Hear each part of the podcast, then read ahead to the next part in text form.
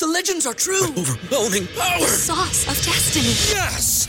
The most legendary sauce has arrived as McDonald's transforms into the anime world of WickDonald's. The greatest flavors unite in all new savory chili McDonald's sauce to make your 10-piece Wick Nuggets, fries, and Sprite ultra powerful. Unlock manga comics with every meal and sit down for a new anime short every week only at WickDonald's. Ba-da-ba-ba-ba, go! At participating McDonald's for a limited time while supplies last. The following show contains adult content. It's not our intent to offend anyone, but we want to inform you that if you are a child under the age of 18 or get offended easily, this next show may not be for you. The content, opinions, and subject matter of these shows are solely the choice of your show hosts and their guests, and not those of the Entertainment Network or any affiliated stations. Any comments or inquiries should be directed to those show hosts. Thank you for listening.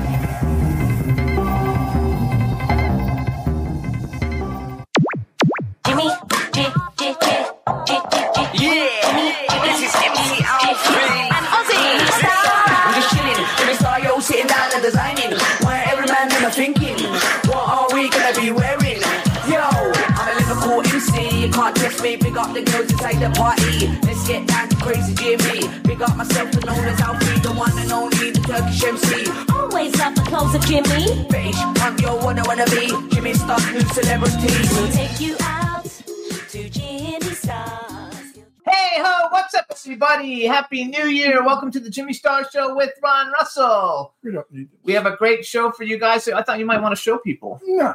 Okay. Um, so so we have a great show for you guys. It's our Christmas show. Uh, Lady Lake just joined us in the chat room. I'm sure the chat room will start filling up. Um, we hope everybody had a Merry Christmas. Before I say anything else, let me introduce my cool, outrageous man about town co-host Ron Russell. How do you do? There you go, and Astro. Astro, get up.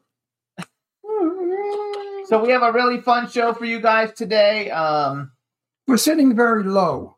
You know, the house is all upside down because my daughters are here. So we had to make sleeping arrangements all over the place. And we had to move some of our studio stuff around. Okay, Astro, kiss me later. So we're kind of like, I don't know what. It looks all right. Does it look all right? no, we look good. The sign is straight. We look good. You think we look all right? Yeah, I think looks good. I don't see it On with the show. Who's first? I don't see it on this other TV though. So hold on. Let me Who's, who's on Uh, first? Stan Zimmerman's coming on first, Oh, goody, goody, goody, good. and then good. uh, uh, Stan Zimmerman's coming on first, and uh, oh, there we go. And then uh, Now you can see what everybody sees.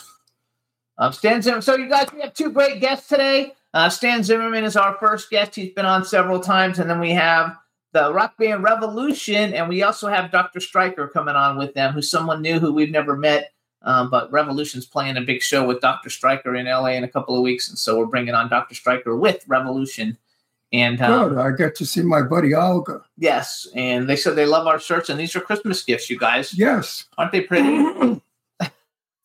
I'm wearing a hundred and twenty-five dollar Ralph Lauren. Of course, my daughters did not pay that. They went to the the uh, designer mall. Uh, I guess Ralph Lauren outlet. yeah, Ralph Lauren outlet. They must have paid still a lot of money.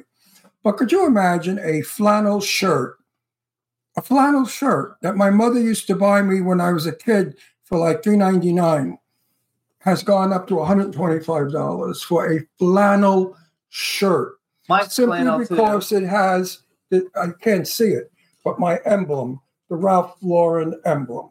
So when you pay that kind of stupid money, you're buying a stupid emblem to advertise his product. Now, if I were a famous movie star, like a thirty million dollar picture guy, he would he would pay me for this to wear this shirt. I wouldn't pay him.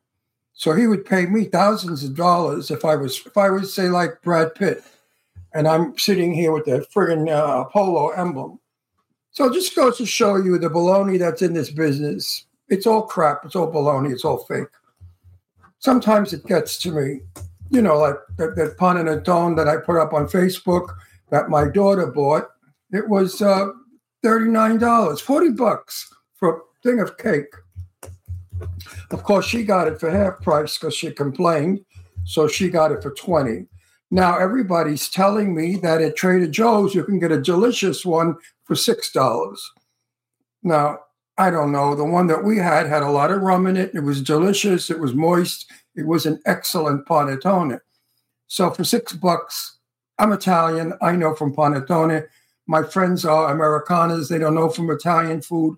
So what they think is delicious is not necessarily what I would think is delicious. Right. So that's a story on the panettone. But things are just ridiculous. I mean, who's got that kind of money to spend 125 bucks for a flannel shirt? Anyway, stop bitching. Anyway, people like do. I love so. it as a gift because my daughter's got it for me. Look, it's all cocked. They got me mine too. Mine's Ralph Lauren too, and it's Right, pink. is yours 125? I don't know, probably more because it's pink. No, mine doesn't have the logo. It has a tag on the bottom. Oh, bottom. no logo. So you're wearing a copy. Because my no, mine's Ralph Lauren, like the. You're like- Ralph Lauren up my ass. You're not fake. Mine is a real Ralph Lauren. You're wearing a fake. So I hope. Every, hey, Hub Reynolds just joined us again. Hub. Hub, congratulations! can, can we talk about the wedding or we're not allowed? Well, he told us last week. We We're announced not talking everybody. about it. He's one of those tight mouth guys. You know, I don't like tight mouthed people. They're not interesting. He's not. Come on, Hub. Tell us about her. You know, how you met her, uh, what made you think you wanted to marry her, and when are you marrying her? You know, I'll come on the show and tell us about it. Not right now. He can't come on. No, not now, because we're booked. We're so booked, it's disgusting. Really, Uh, and really. he's getting married on Valentine's Day. Oh, well, that's so romantic. She's Annie the Angel. What? She's Annie the Angel. Isn't that sweet? I love it. Jimmy, why can't I be Ronnie the the the, the, the Regal You can be or Ronnie the Wonder? Regal Ronnie. Hmm. You could be. You're Ronnie the hottest. We got married on your birthday. I know. I gave you that honor, you sleazy slut. He's getting married in Maui. He says. In Maui, I got married in, in New York City, in Manhattan, at City Hall, like some peasant. So we hope everybody had a wonderful Christmas. We had a very nice Christmas, Beautiful Christmas. and we got some really nice things, and it was a lot of fun. Oh. I got my It was a family Versace pillows. You know, we redid our living room sofa. We did it in tuxedo black fabric. It's absolutely magnificent. But, you know, black eats up a room. So Jimmy found for me real Versace uh, throw pillows. And they're in citrus yellow, like the color of my Versace watch. Look, I got that for Christmas too. Jimmy bought that for me. It's that color and black. I'll take pictures one day and put them up. But be- excuse me, beautiful pillows. So it made the living room just pop. and we had a good. I got time. everything. What else did I, I got? I got so many things, but things I really wanted. And Jimmy got, and I love to drop prices because that makes everybody excited. I bought him a robot for three hundred Robosen Bumblebee, yeah, for three hundred and fifty dollars. Can you believe that? A toy, a fucking little plastic thing that goes. It's a Robosen, very highly collectible for the in the Very- world of collectibles. Yes, and it does this. It does all kinds of stuff. It shoots and walks, and it's it's Bumblebee from the Transformers movies. Oh wow, So- that a thrill and a half? Bumblebee from the Transformer movie. Yes, Anyway, three hundred fifty bucks. It's Now, wait a minute. You bought it as a collector. What kid's going to get that? How many parents? Rich people's kids. Well, when you look on them, because that's the cheapest one you can get. If you get Optimus Prime or some of the other ones they run, I mean, they have one that I would love to get, but it was twenty six hundred dollars. Are you out of your Um, mind for a toy for a child? Yeah, but you don't realize the world of collectibles and how like big it is. You know, it's like a twenty billion You know dollar a what? year business. When I was a kid, I got a Buck Rogers uh, set. It was like a tin. It was all tin, and it was Buck Rogers' studio where, he lived in the moon and the rocket. I, I played that. with that thing till I was about fifty. No, really, I love that toy so much, and I was grateful for the one toy I got, and I played with it every day. But these kids get three hundred fifty dollar robots. They look at it and go, "Oh, that's cool," and then they put it on the shelf and I don't think really kids get it. I think it's because I think it's people who are professional collectors, you know, buy it because they're limited edition. They don't make very many of them. Well, I think you're all nuts, but that's okay. That's you're entitled to be. I also got a bunch of Funko Pops. I even got the Harry Potter set Funko Pops. I got um, but I got some really him, good shit. I got him the most exciting one of all, the Rocketeer, and it's a beautiful doll. It's this big, and it's he's got the jets on his back, and he's dressed like the Rocketeer with the gold helmet. It's a beautiful, beautiful piece of statuary. Uh, Action figure too. We don't say dolls. Dolls are for girls. Action figures are for boys. I also got a, a Chucky from Child's Play 3 where half of his face is burnt off and he talks. It was awesome. Awesome. And Doll, you give a doll to somebody with a face burnt off. it was awesome, awesome, awesome. And I also got, uh, I forgot, I got a lot of stuff, but I put pictures of it up on, on the internet. But You Robosen, sure did get a lot really of cool. stuff. yes. And I also got from Nightmare on Elm Street Freddy Krueger pajama bottoms to sleep in because it kind of gets cold at night. Which Now, tell super me, cool. tell me out there. You, now you know there's a big age difference between Jimmy and I, and that reasoning is that Jimmy has to have a father, a parent. no, So he, I could be his father very easily. I was 26 years old when Jimmy was born. no, you weren't. I was old. 24. I was 24 years old when Jimmy was born. And I had my daughter Leslie when I was 29. So I guess I wasn't looking for a father figure. I I, collected toys. No, I I, think- collected toys for 30 years before I ever met yeah, you. I know, but the guy you were with me before, when you were with Gil, he was 50 years older than you. No, he was. No, he's younger than you. He's not younger than me, Gil. Yeah, Gil is not younger than I am. he was too. He was born in 1938. Yeah, I was born 1940. Okay, so he's two years. So he's 85 now. Okay, well I haven't talked to him since I was with you. So Yeah, I know. But you always had an old man for a boyfriend, or that's just because that's what I liked, and that's what because you want to financially. because you're a No. demented little person. That's what I find to be handsome, and No, that's what is financially no. capable of keeping up with me because I always made money no, and I because, didn't want to because support you're, anybody. you're a little deranged in the head. Because you you think we're you, you have a father. I definitely don't ever call you daddy. No, you couldn't possibly because I look younger than you. Yeah, that's true and if I you called me daddy, people would think that you're strange. Oh, so uh, so um, B Claudia just joined us. Hey, Big B, Claudia, Merry Christmas, sauerbraten looks so good. God, I would have taken a plane to Germany just to have it. And what were those two things? Matzo balls? Yeah, Oh God, is that gorgeous? And all I kept thinking was a nice big chunk of Italian bread dunked in that gorgeous gravy and it smearing all over my face as I eat it because I'm so happy. God, you had to see the bowl. Everybody out there, go on my Facebook page and look at B. Claudia's wonderful sauerbraten. My mouth's watering. I can't speak. she says thank you. All right, we're gonna bring on our first guest, you guys. Um, I'm kind of waiting to see if B got here because B's so excited about everything. So uh, Who got what? I wa- I wanted to wait for B to get here because I know how much she loves Stan Zimmerman. Oh, she does? Absolutely, yeah. Who doesn't love Stan? everybody loves Stan Zimmerman. So let's bring him in, Juan. He's one of my favorite people. Hi, Is my sweet little boy. I love him. I missed you guys. I feel like I'm on The Price is Right with you, naming all the every time You what everything costs here. I haven't seen you in ages. Let's get to I know you guys have ignored me during all this we, COVID, we but really don't like you. We make believe we do just for the show. Listen, well, you're gonna get sick of seeing me because I'm coming down to Palm Springs Yeah, to direct just a play. when let me know so I could make dinner for us. I arrived the 9th of January. I'll be there through the 19th of February. I'm directing Paul Rudnick's world West Coast premiere of the New Century.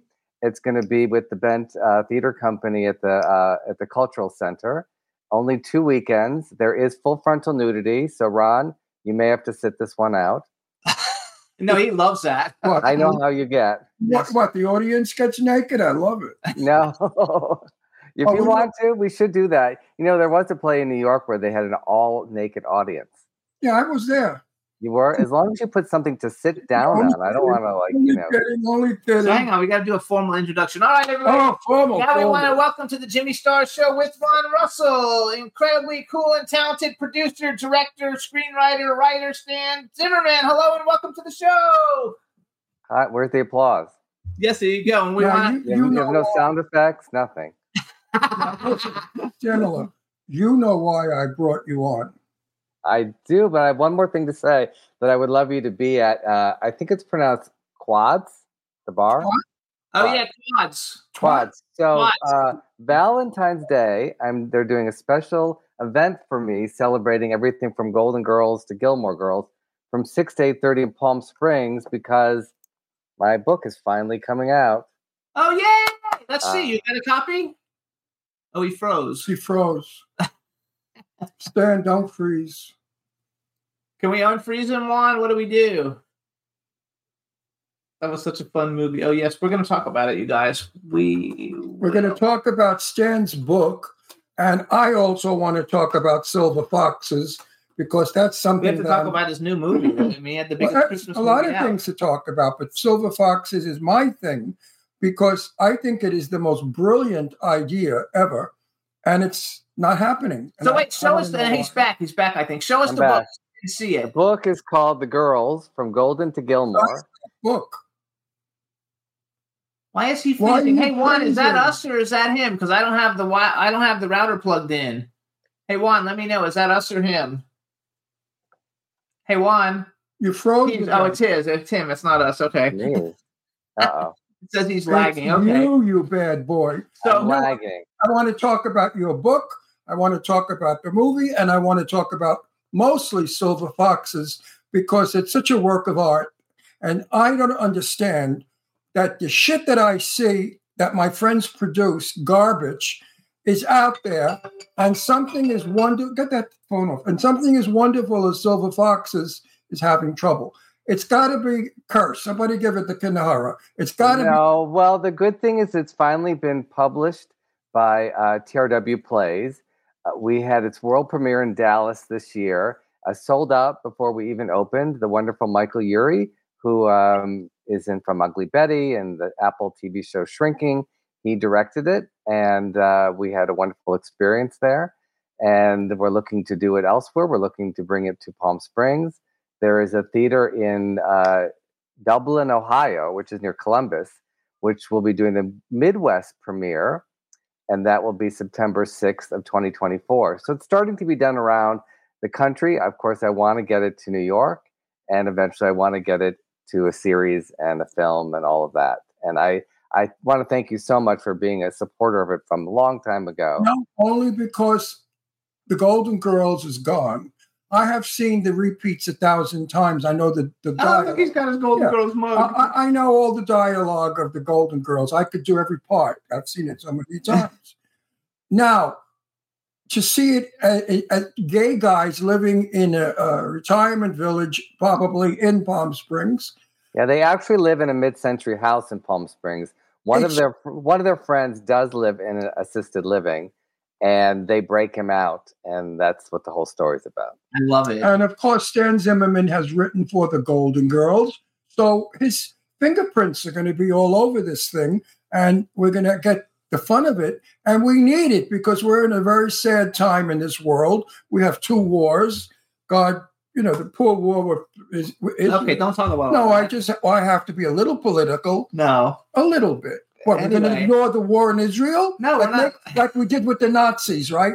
The Nazis were burning six million Jews, and everybody said, "You think so?" In the meantime, I want to say number one, kudos for getting Michael Urie. He's terrific. We're not friends with him, but we have we met him at a uh, at a gallery showing in And- New York a couple of years and ago. and he also was I- fabulous. We've been longtime friends, and whenever he would host an event, he'd always show me the script to it, and I would go, "Well," and I would help him rewrite uh, the patter. He's such a wonderful host. He used Uh, to but- do that show where he would like him and the other guys when they would like review s- some some show that was on TV. Yeah, it was on Maybe lo- it was on logo. Uh, uh, You know what? Screw all of you. That's how we met him. Screw all. yeah, he, I, he's- you want to drop names? Shut your fucking mouths. I got the name to drop. I was with Jon Voight and his daughter Angelina Jolie, Angie Voight, and my daughter were good friends. We lived in Beverly Hills, and Angie and and uh, Deirdre went to school together. So I was walking with Jon Voight by the haunted house, the witch's house in Beverly Hills, and who came jogging by but Michael? No, not Michael Urie. Who- That wasn't You're him? talking about Michael Nouri. He's Mary. Michael Urie. Who the fuck is that? Mike, you know him. We met him in New York at a party. That party with the lady from oh, I thought it was Ma- Michael. You're the actor. No, Michael. He is an actor, but it's Michael Urie, not. And you're thinking Michael Nouri. They should change their name. yeah, somebody should. But uh, you touched upon something earlier, which was so beautiful when we did it in Dallas, and it was staged in the round. So each night I could watch the audience across from me in different seats. Oh, and that's to see the um, the gay and lesbian older couples crying, laughing, grabbing each other's arms. After the show, they would hug us and they would say, we never see ourselves on screen, on TV, and on theater stages. And what you've done with this Silver Foxes is you've allowed us to be on there and heard uh, in many funny ways, but also some, you know, very touching stories about their families and This, this, is, this is my fight. My fight is every time they show gay people, we are dying of AIDS, or we're drag queens killing people, or we're just wacko, sicko people. And they don't realize that I am probably the most traditional man in the planet. I am so far from what they think gay is. You know, and I don't think you're a big faggot either. I think you're like a normal guy. Every Tuesday. No. the, the only difference with me and Screaming Queens are I'm a man who's in love with him. Other than that, I cook, I clean, I live, I'm funny. And, and this is what you're bringing to us. Well, that's what we want to show. There's a full spectrum of beautiful gay, lesbians, trans people that are many kinds of people, and and we want to show all kinds, and that's what would be so great when we get to eventually do a When. series. That's when right. you notice I said when because like Golden Girls, remember they always had people coming through their door, their Yes. their sons, daughters, relatives, bro- gay brothers. We would love to bring all different kinds of people through the Palm Springs door and have these four uh, gentlemen. Um, three are silver foxes, and one is a, a, twink.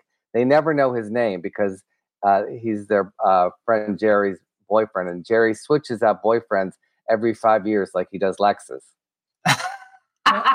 you know, Well, they go, why, why bother learning his name? It's going to be another twink and another. Kind of like what you did with Jimmy, right? He was your twink. who? no, not really. But yeah, that's funny. Uh, he said, kind of like you did with me. I was your twink. Everybody thinks I'm older than him.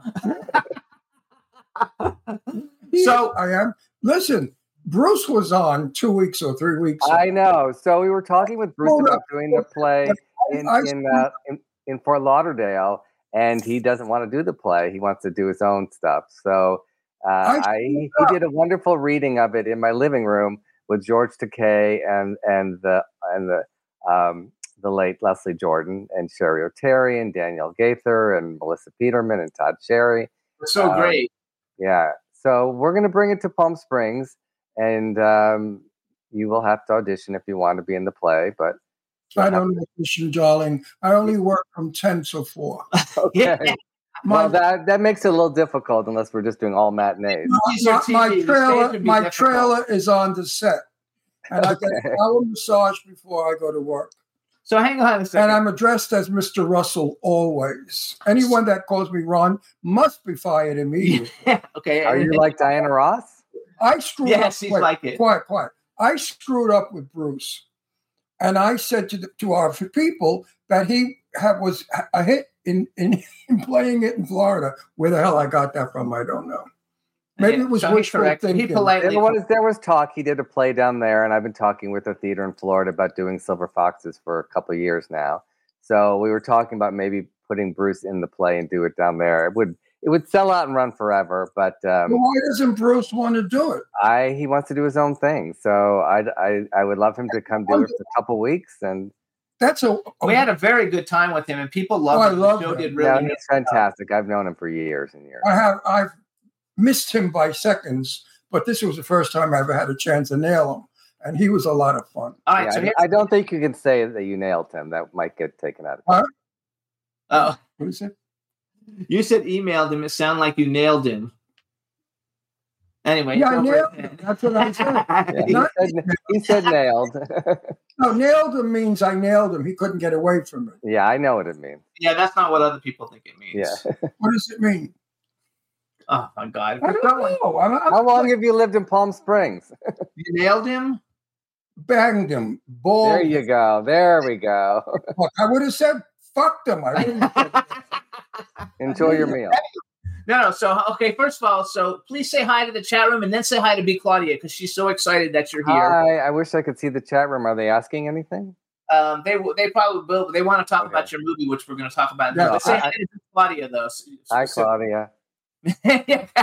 so Let's hear all you have like the movie. biggest. You have like the biggest Christmas movie out with the most press of any movie that's come out at Christmas this year in 2023. Insane. Ladies So of the it- Ladies of the 80s, A Diva's Christmas on Lifetime. You can go to mylifetime.com. You can watch it for free. It stars the wonderful Donna Mills, Morgan Fairchild, Linda Gray, uh, Loni Anderson, and Nicollette Sheridan, and the gorgeous Chris Atkins.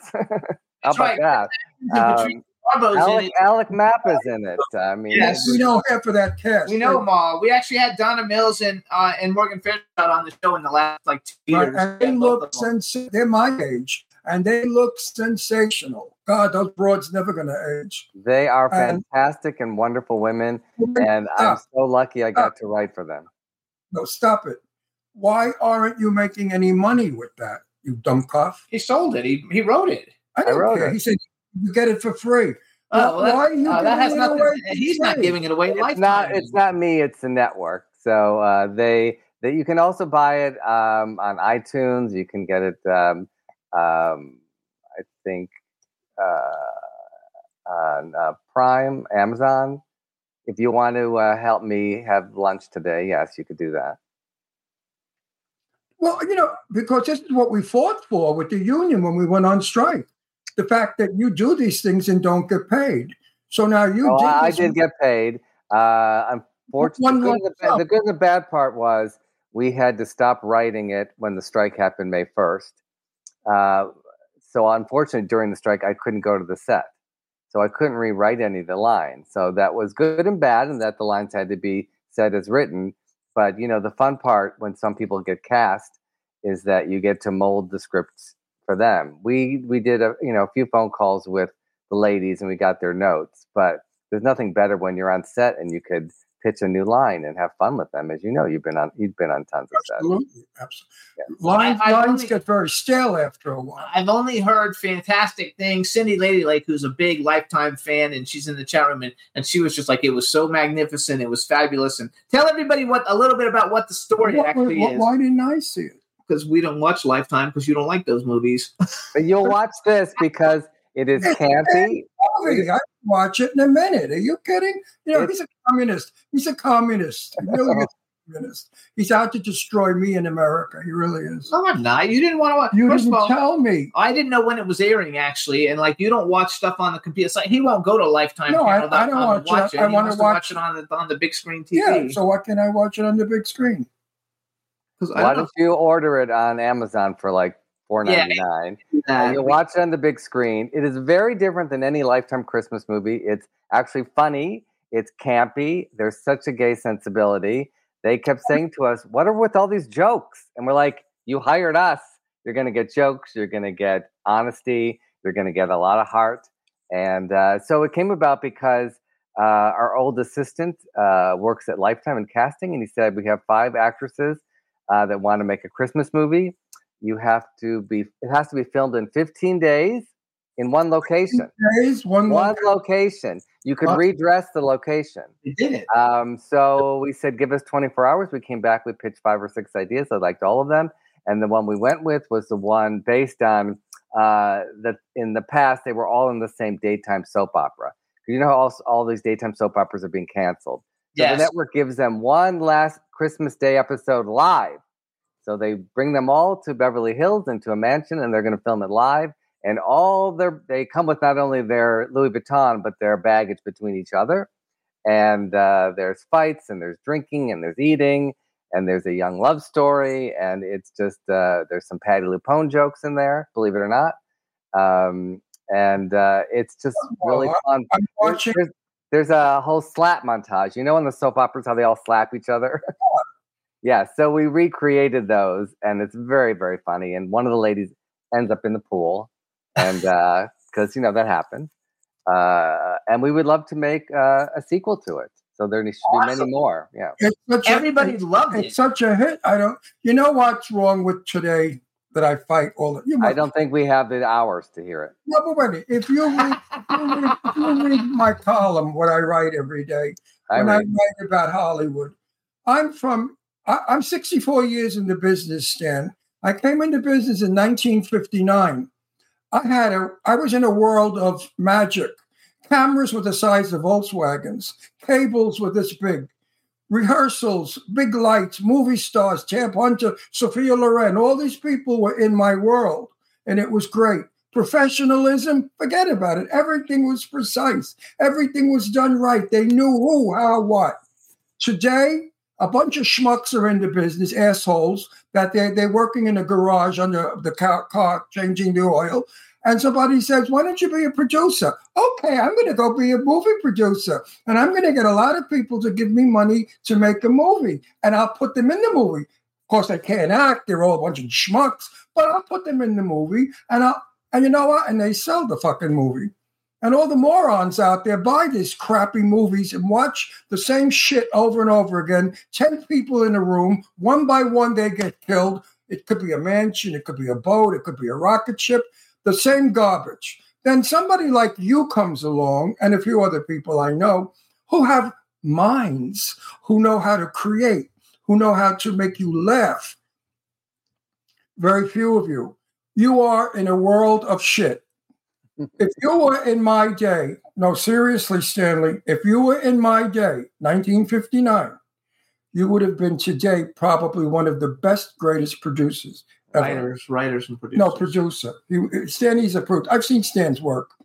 He's, he's, he's genius. He does very, you know, you give him $2 and he gives you a million dollar night. Oh, that's sweet. No, I, I I always wish I had been born in Hollywood in the 40s. It's funny because when I was growing up in a, a suburb of Detroit, my parents said to each one of my brother and sister, "We will take you for your 13th birthday anywhere in the world." Where did I pick? Hollywood. Hollywood. Hollywood. My I mother just had it in my eye, in my heart, in my eyes. I created my own network in my bedroom. I just dreamed it. I lived it. I got variety sent to me once a week in Detroit when I was like 12, 13 years old. I memorized every Broadway show, what theaters they were at, the ratings of TV shows. Uh, I was obsessed with all of Norman Lear's shows. That totally changed my way of looking at entertainment, that you could care about people, you could change people's hearts through laughter. Um, and I luckily got to meet Norman uh, a few years ago before his death. Yeah, unfortunately. Um, yeah, unfortunately, I mean, we wanted him to live forever, but what the legacy he created and the minds he changed, like mine, you know, that you didn't have to just have silly comedies. You could, you could show a part of people that was never seen on television, and and challenge people I, too. I was there. I'm from the Alfred Hitchcock, Sidney Lumet day. I was directed by Sid Lumet in my first movie.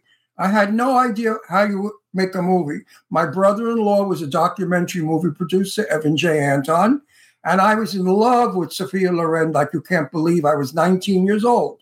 So my brother in law, kidding around, said, You want to be in a movie with Sophia Loren? I said, Are you serious? He said, Yeah, they're shooting out here on Long Beach, Long Island. The movie's called That Kind of Woman with Tab Hunter. My brother in law and Sidney came up at the same time in the 30s because my brother in law was considerably older than my sister. And he snuck me in. I mean, I wasn't even supposed to be there. All right. He just got me on the set. And I was a soldier. And I was in three scenes of Tab Hunters and three scenes of Sophia's. And of course, I got to know Sophia because I'm a ballsy son of a bitch. You know me, I talk to everybody. And And she let him, and she let him. They didn't oh, kick Oh, him yeah. away because she They- liked him because he spoke Italian, and she didn't speak that good of English. Right. And I was ah. I was sitting next to her, and one of the guys came over. He said, Hey, soldier, up. You can't disturb Miss Loren. And Sophia said, Oh, no, no, no, let him stay. Let him stay. And later on, the, the joke was she said to me, Your Italian is as bad as my English. but we will get by. And after the third date, we shot Central Park. Uh, I said goodbye, and she kissed me on my cheek. And I remember running home from 59th Street to Astoria, where I lived, to my aunt's house where my mother was. And I said, Sophia Loren, kiss me right here. Oh my God. I thought I was going to die. I was, I really mean it. I kept doing this. She kissed me. Oh my God, Sophia Loren. And I was gay man. I don't know how I got so involved with that. But anyway, Hollywood was, my mother was an actress, silent movie actress, Jenny Gabriel. So I was raised with all of Rudolph Valentino and Norma Shearer and Vilma Banky. I knew them all. And my parents, my mother came here in 1950 and she dragged my grandmother and I to California, and we went to see Valentino's house that was being torn down. We went to the cemetery uh, where he was buried. It was just like living in another world. My mother knew Gloria Swanson. We met her in Manhattan. They were showing uh, Love on the Rocks with Gloria Swanson and, and Valentino. And we were there, of course. My mother was a freak for Valentino. And when we got up, Gloria came up the aisle, this big, like a midget, and stopped. And they chatted for a few minutes. And I remember saying to my mother always, the lady with the eyebrows. eyebrows that went like one string all the way up like that. I never got over. So Were they drawn in? Were they drawn in? just pencil. So when I used to watch Howdy Doody, I thought that Mr. Bluster or Howdy, they had the same. So I'm going to go back to the Wait, let me movie. do a little bit more of this to bring Stan into this mood, this area I'm in. You would have been so Hollywood. You would have loved the parties. You would have loved meeting everybody. I knew Rita Hayworth. Jane Russell was my best friend. We hung out with. I mean, you belong in my time. You really did because I it always felt like I was in the wrong period. came in too late, Stanley. I would have loved the Busby Berkeley musicals. I'm obsessed with all of the the creativity. I don't know if you've you've seen his movies. Yes. Was so smart and so he really expanded the vocabulary of filmmaking. You know, on one of those shots, he had them open up the top. They busted out of the That's right. the- of the ceiling of the soundstage to get the camera up there. And he had never studied dance. I still believe there is a biopic about him. I think what he did and created a whole new visual uh, look for films that's used today in music videos. I mean, it, we owe so much to him, uh, and no one really knows his story. Yes. I always said that they should get an old abandoned studio and put it back to what it was in 1942 and, and let people go in as a museum. Because you, especially, if you went into the studios that I've been in, you would you would flip out. They were magic. I don't know what it was. The stink of the of the I don't know what it was, but you walked in that big, big, oh my God. And then you'd see a tree and a car, all the props and the lot. Stanley, I lived for those days. Well, we I had a deal on the old MGM lot, uh, and that was when Lorimar took over. And we would just like go scrounging around in little corners, my writing partner and I, wanting that feel of what was MGM like. The closest I had was um, when I was visiting uh, family and friends in Detroit. I went to Hitsville, you know, which was where Motown yeah. in this little house. We I'm watched telling you, you need to go there. I felt the ghost of all those people because there were so many talented people there that recorded. You just feel it in the walls, you know, and it's a very special place.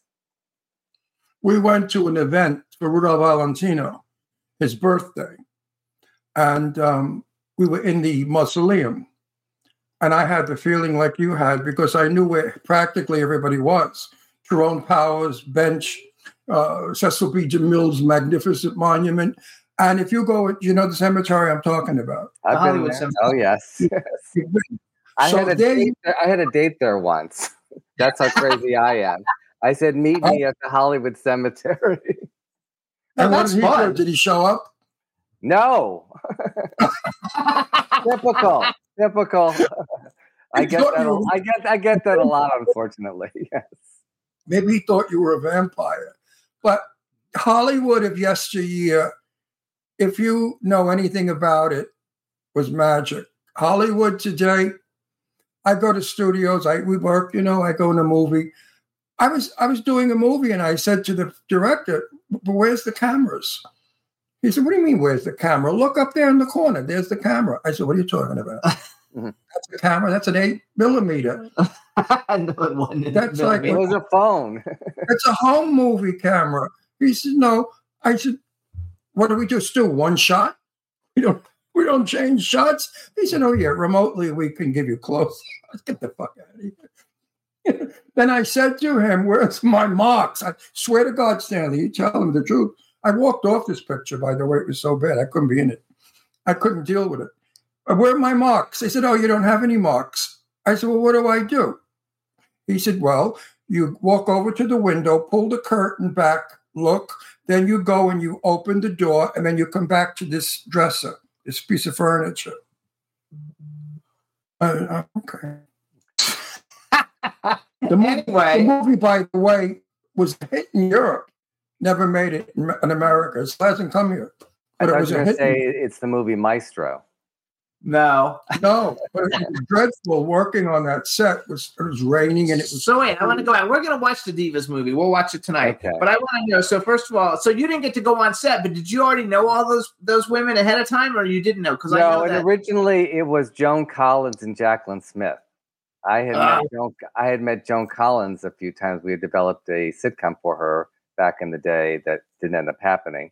Uh, but we got their notes. They agreed to do it, and then because of the impending actor strike, they had to film the movie like in two weeks, and uh, they those two ladies couldn't work their schedule to be in it. And that's when Loni and and Nicollette came into the picture. Were you alive? Hang on, let me talk. I love Nicollette Sheridan. Did you Oh my god! So I did. I only met her at we had this big party that Lifetime threw, and we just hit it off. She is fantastic. She is hysterical. I love She her totally- so. She gets what we were doing and the writing and the jokes and uh, the campy fun part of it. And I, I look forward to getting to know her better. So I only got to know Donna Mills a little bit. She came to a play that I had uh, directed. She we also met. We also met the other. Uh, we met um, at one of your plays. We met. Who's the other like uh, Joan lady Van Ark. Joan We Van Ark. Mark at one of your plays? Yes, And- Joan comes to all my plays. She's wonderful. And then how was So do Christopher? I. How was Christopher Atkins? Uh, I was not there that day, which is probably a good thing because I probably would have just stammered because I had such a crush on him growing up, and that, that those curly blonde locks I think kind of messed me up for life. Yeah. We're doing a movie with him soon at the beginning of the year, and he's one of the Oh, people cool. that's in it. That I'm producing a movie, and Ron's in it. So Yeah, I, I, I, Yeah, I, you keep you keep promising me a part in one of your movies, but no, I sleep with the producer so I get all the parts. okay. So this that's is your- my movie. I just got brought on as a producer. It's not actually my movie. I got brought on to produce it. You know what I'm excited about? I shoot soon. I play Kevin Bacon's father. I'm so wow. excited. Yeah, it's, And Christopher and, it's- Atkins is and in it's that a movie. good role. It's a good role. I have an excellent role as his father. Christopher Atkins is in that movie. Right. Yes, Uh, and we love Kevin Bacon. We also have um, Mark Hamill. Yeah, do you, have, do you have a scoop on him? Uh, Is he nice or what? You know anything Uh, about him? I only saw him a little bit when I went to New York at NYU. He was in Circle in the Square, and I would see him occasionally in the building, and we kind of got a sense if he was going to be something. And uh, I call myself the gay Kevin Bacon because I, I have one connection from everybody somehow. Uh, but I just really respect what he does, and that he's you know gone from stage to uh, film and TV, and he just seems like a Music, Bacon yes, Brothers. he, does, he does good. Yeah, he does really good work. I, Yeah. I heard he's not friendly on the set. He does his shit Oh. and goes in his room. So, but that's okay because I'm friends with the other one. He's nice. The one from Star Wars. I'm playing with him also. What's his name? Mark Mark Hamill. Hamill. Yeah. So I'm playing with Mark Hamill and and, Doug Jones. Kev- and and Doug Jones, who's a good friend of ours. So it looks like Mr. Russell maybe, you know, uh, getting a couple Academy Awards, Emmys, you know. Oscars. I mean, So I want to know. So you, you knew you wanted to do this. I mean, you were getting the Hollywood Reporter at thirteen or Variety or whatever. Like, when wa- what is the first big thing that happened to you that sparked this career? Like, what was the first thing you did that like? he, he told you he was born into Hollywood. No, was born into. I made my dad. Um, uh, I met Sal Mineo as a kid. He came to Detroit to direct an opera, but I was too big, and I'm teeny tiny. But I guess they had to carry me around in the play. But I got to meet Sal Mineo. Uh, I, I I think uh, the first inkling of was Golden Girls. Really was, you know, we had one staff job before that, but the magnitude of what Golden Girls was, and being there for the season one and seeing it just explode literally in front of us from this show we would go to tapings before it was on and uh, you know to learn more about the characters and nobody knew it nobody expected any show and they still don't about older people being successful and then seeing the world fall in love with those four ladies and then getting to be friends with estelle and uh, so that was and being the first of my young group to actually have a real job and uh, I appreciated every single fucking moment of it. I don't know why. Maybe how I was raised, uh, just to appreciate things and to really stop and and say, you know, you work hard, but like I'm here, And my grandmother always would say, just get your foot in the door. Even after Golden Girls, I said, Grandma, we called her Mama, the foot's in the door. I got to get the rest of my body in.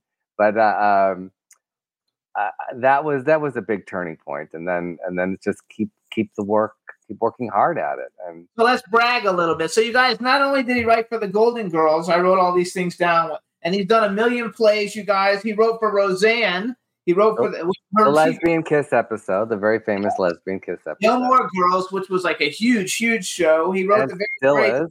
sequel. Um, yeah, uh, Both Gil- Brady Bunch movies. Yeah. is Gilmore Girls still going on?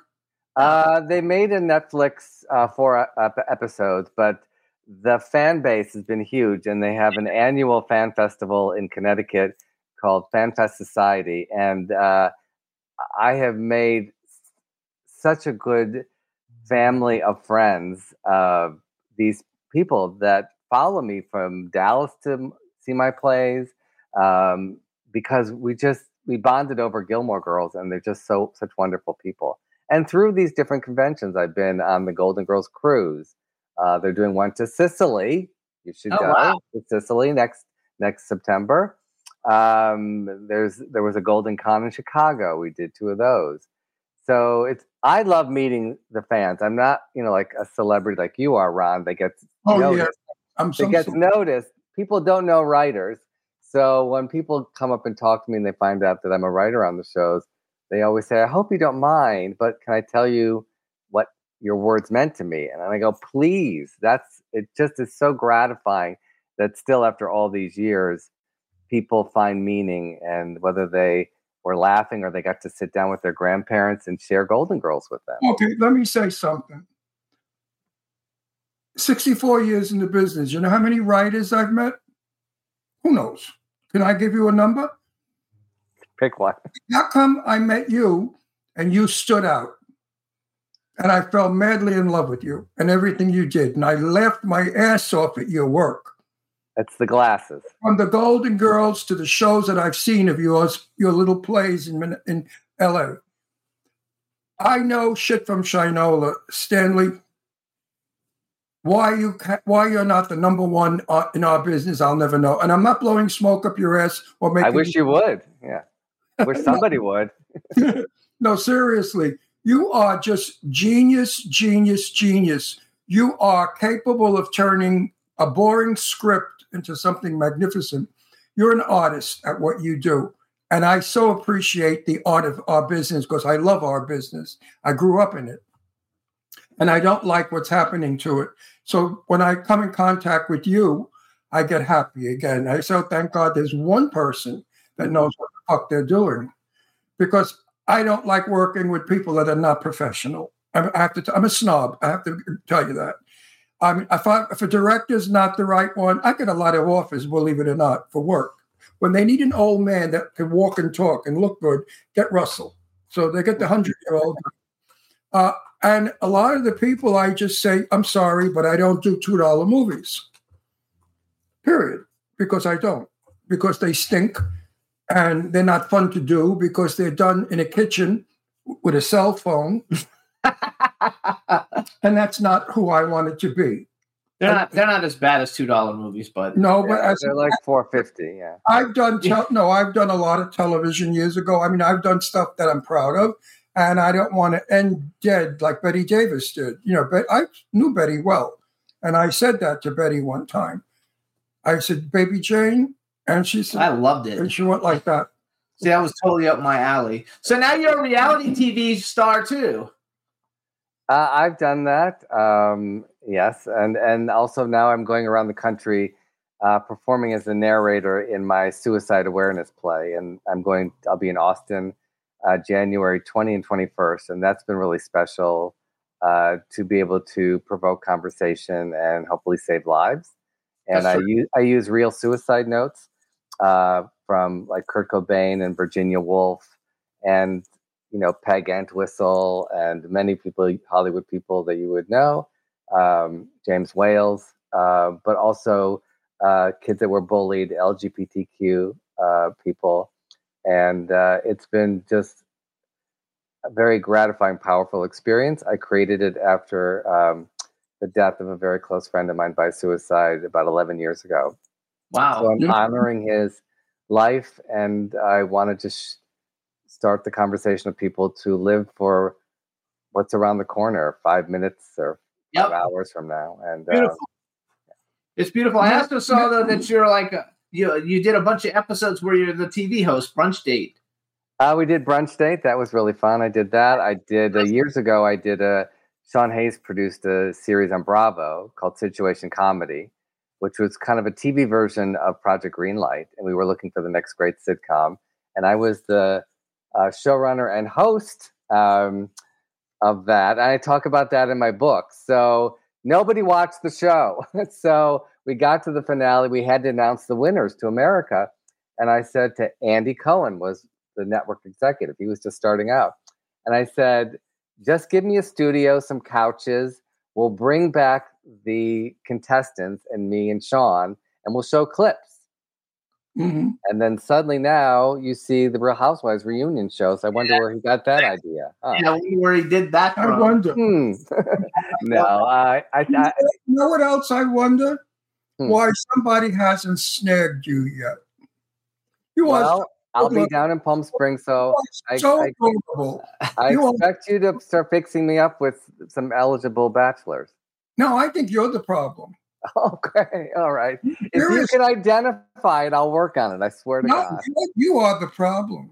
I'm the pro- I'm sure there are so many guys that flip over you, you just don't see it. No, really. Maybe I need new lenses. I don't know.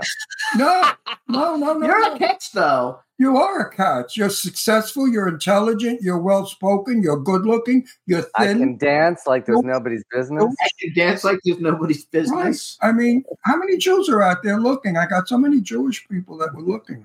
So wait, let's ask you. So so is there what are some of the shows that you as a writer that are out nowadays that you actually like that you think these are good quality shows? Do you watch? First of all, do you even watch TV? I don't even know. Maybe I do. I it's. I don't know if I could write it, but the Gilded Age, I absolutely adore, and uh, uh, the uh, the man Michael Engler who produces and directs it. He also directed Downton Abbey the movie. Uh, we were at NYU together as acting students, and I, I turned to him and I said, "You should be a director, not an actor." And he went to Yale Drama School, and the first thing I wrote, he directed, and uh, I, I did love that show. And it's filled with every Broadway star. I mean, it's crazy. It's and it's such an interesting period of New York history back then. yes. Um, I'm I'm really enjoying that. Um, I, I really grew into. I, I liked Hacks. Um, I, Love love- I Oh. loved uh, the Bridget Everett show uh, with Jeff Hiller on. Uh, Now we don't know what that one is. yeah, that was really good. Somebody somewhere, really, really uh, complex and funny and dramatic and just really great. That that's We loved Hacks though. I I wanted Hacks to come back, but it didn't seem to come. No, it's coming back. Uh, I got to work with Jean Smart on the Brady Bunch movie, and she is hysterical. I mean, she is such a good actor, but Oh, she I love is She's so funny. um, And I love getting her to She see. played Mom Brady. Is she played Mom Brady on the Brady? Bunch? No, she played the neighbors next door. She was Michael McKean's wife. Okay. And she kind of had the hots for the two Brady boys, which you couldn't do nowadays. right. So there's one scene where we wrote where she has two of the boys and she goes, Oh, I'm in a Brady sandwich, which you couldn't say today. Couldn't- but we got away with it then. And um, That's a yeah. another subject we can have one day. Oh, yes, that's. Done to strips. I mean, it's pathetic. Just pathetic. They go from one extreme to another. They go from showing Julianne Moore shitting on a toilet bowl, wiping her butt, and looking at the shit in the toilet paper. That's okay. But if you do something that's a little risque, they cut you right out. Yeah. I don't understand. I can't stand seeing famous A-list celebrities Doing on the toilet in movies, and we've seen a lot of it. and it's so it's, it's I I so look away. It's like when a horror movie. Don't go near the I toilet. start screaming. She's such a great actress. She doesn't need to no, do that. no. You know why? Years ago, when Marilyn Monroe was alive, my best friend, Miss Tommy, Miss I have to call her Miss Tommy because that was his name, Miss Tommy, loved Marilyn Monroe. I wanted to beat the shit out of him one night. We were walking home from the movies after seeing a Marilyn Monroe movie. And he was carrying on about how she's like more than God, Jesus Christ, the Messiah, everybody rolled into one. I said, Tommy, she shits and pees like everybody. well, he turned, she does not. I said, what do you mean she does not? He said, she does not do those things. I said, are you out of your mind, you sick queen? She, of course she does. She would be, he swore up and down that Marilyn Monroe did not pee. I said, she did worse than that. I said, she swallowed. Oh he- my God. Oh, he went nuts on me. He went. Nu- I'll never forget that. Walking home because we lived in Astoria, we walked from Steinway Street to our house, and oh, he was upset with me for days. He said maybe she does that, but you didn't have to bring it up. I didn't have to know that. That's how we revered stars in my day. Yes, they were a little bit under a glass. Human. They were not human. They didn't fart. They didn't do any of that stuff. Never. Would you ever think of Greta Garbo or how about Rock Hudson? As gay as he is, gaying it up the butt, you know. Nobody thought of those things. Wait a sec. So who are I some? thought he was a top. No, Rock was the bottom. I think Rock was versatile. I knew Rock. no, I, knew, I, I, I went out with one of his friends years ago, many, many, many, many moons ago, and I got a lot of dirt on Rock, but I, I knew him. So wait a second. Do you do you have certain like what's what stars from the golden age are ones that you always really liked a lot, or you either watch their movies or if you could like make a a movie with any golden age stars, who are some of the stars that, you know that you would want if if it was possible to go back in time? Who would you have liked to have worked with from the golden age? gonna la- well, Gene Kelly. Oh, that's terrific! That's I love Gene. Kelly. I Never loved him. I said loved his physicality. I just oh, and Singing in the Rain is my absolute favorite movie ever. Oh, that's terrific. I loved it. I mean, and then Donald O'Connor was great. I got to meet Debbie Reynolds. I still have some matches with her name on it. Um, yeah, I mean, that was just a funny, funny movie. I mean, anything with the Wizard of Oz, Ray Bolger would have been. I mean, he was so extraordinary, never really got his due, you know, but he was really special. Your favorite Martian? No, no, Oh. he was he was Ray the- Bolger was a scarecrow. Oh, okay, got it. Very funny guy. Um, and now you're going to laugh to um, uh, someone a little more modern that I almost got to work with, and I turned down a sitcom that she was doing. Was the great Madeline Kahn? Oh, Oh, wow. I. I I could kick myself on that one oh, because she was just in everything. What's up, Doc? And Paper Moon, and I mean, just uh, young Frankenstein. She She was friggin' uh, his. damn, you loved her. I lived on 75th and 3rd in Manhattan, and Madeline lived around the corner from me. So from time to time, I'd run into her in the street because there was a French bakery underneath my building, a famous French bakery. And one day I met her, and I said to myself, how she finds her way home, I'll never know. Loaded, she was a pothead. she talk like this. And she was that big, um, absolutely incredible. Yeah, I got to see her on stage uh, on the 20th Century. Remember, Yes. it was Kevin Kline and Imogene Coca. Yes, Imogene, that was another one I knew. Yeah, that was great. Well, you know, and Dick Van Dyke's show and Mary Tyler Moore. Uh, I mean, that was just really important to me to see a writer, like a TV show about a writer. And I just thought, I want to be in that room and I want to find, um, you know, a blonde girl with a little black bow in her hair that would be my best friend at work. Um, and so that was that was seminal for me as well. No, we watch a lot of Me TV at night, like uh, and, and on Sunday nights at eleven o'clock, Dick Van Dyke is on. The Dick Van Dyke Show is on. That was so smart for its day. I just remember, uh, you know, and when he'd skip over the little ottoman thing, and I loved his his physicality. So that goes back to like a Gene Kelly, does, the way, the way he used his body. He just had a birthday a couple days ago. Yeah, and Yeah. he's can he was like ninety eight or he something. still can. The person that you probably wish you could have met was Milton Berle, and I knew Milton Berle very well. Uh, He scares me. He Scared you too. scared me. Scares me. Yeah, he- he I, scares I me. was 18 years old, and he chased me all over a restaurant on Third Avenue. so yeah, I- he seemed very aggressive. I I probably very- would lean more towards the women. I mean, I wish I worked with Carol Burnett. I was obsessed with her show growing up. Not every night at eleven. I would love. I, I've I never. couldn't stay up. I'd fall asleep probably within the first 20 minutes. And I loved the dancers. I wanted to be uh, an Ernie Flatt dancer. Remember them? Oh, sure, I do. Yeah. he wanted That to was be a that. dancer too. He tried out for West Side West Story. Side Story. Uh, I tried out the last audition I did was for the film of All That Jazz. Oh Oh, wow, that was a I, good could, I couldn't do the routine, and I saw my ba- I was studying at Joffrey Ballet, and I saw my teacher at the audition, and I thought, I don't belong here. I'm just I I'm not that of caliber of a dancer. I started way too late, uh, but I love the chorus line, and I you know I, I just I love all that. I did get to dance with Rudolph Nureyev. That's in the book Oh, um, with Joffrey Ballet, and I, I was on Broadway for a month. Uh, Joffrey and Nureyev did a show at the Mark Hellinger Theater. you're, you're, you're a real dance. I never danced professionally in my life. And a friend of mine was auditioning for West Side Story. So I went with him and they threw me off the stage. you don't know how to dance. I said, I never said I did.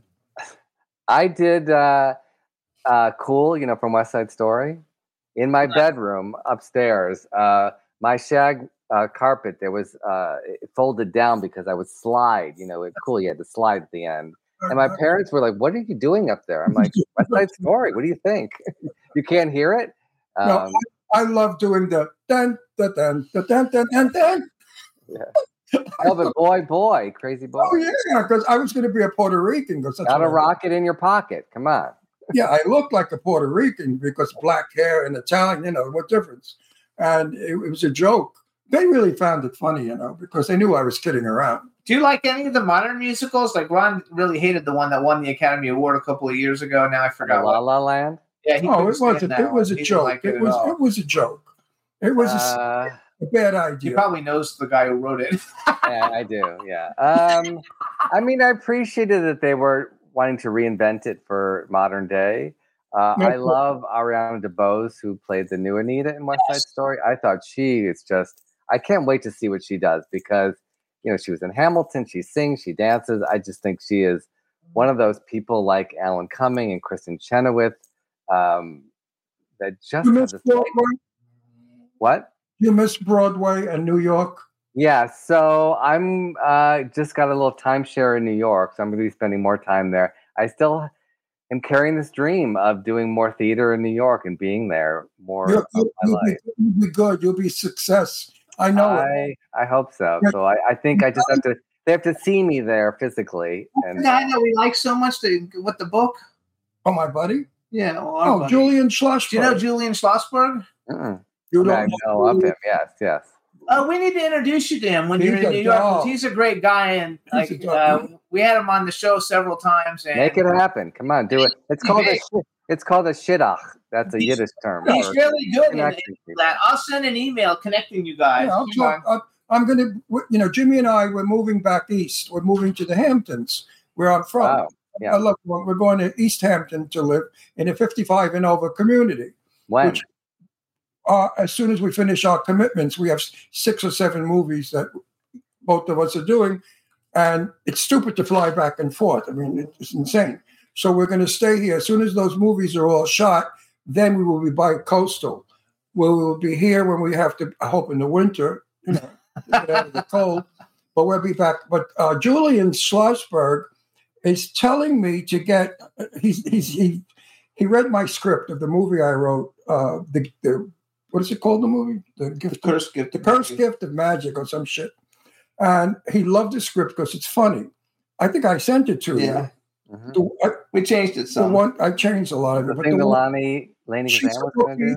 I, I, Laney was supposed to do it, but Laney's not feeling so hot.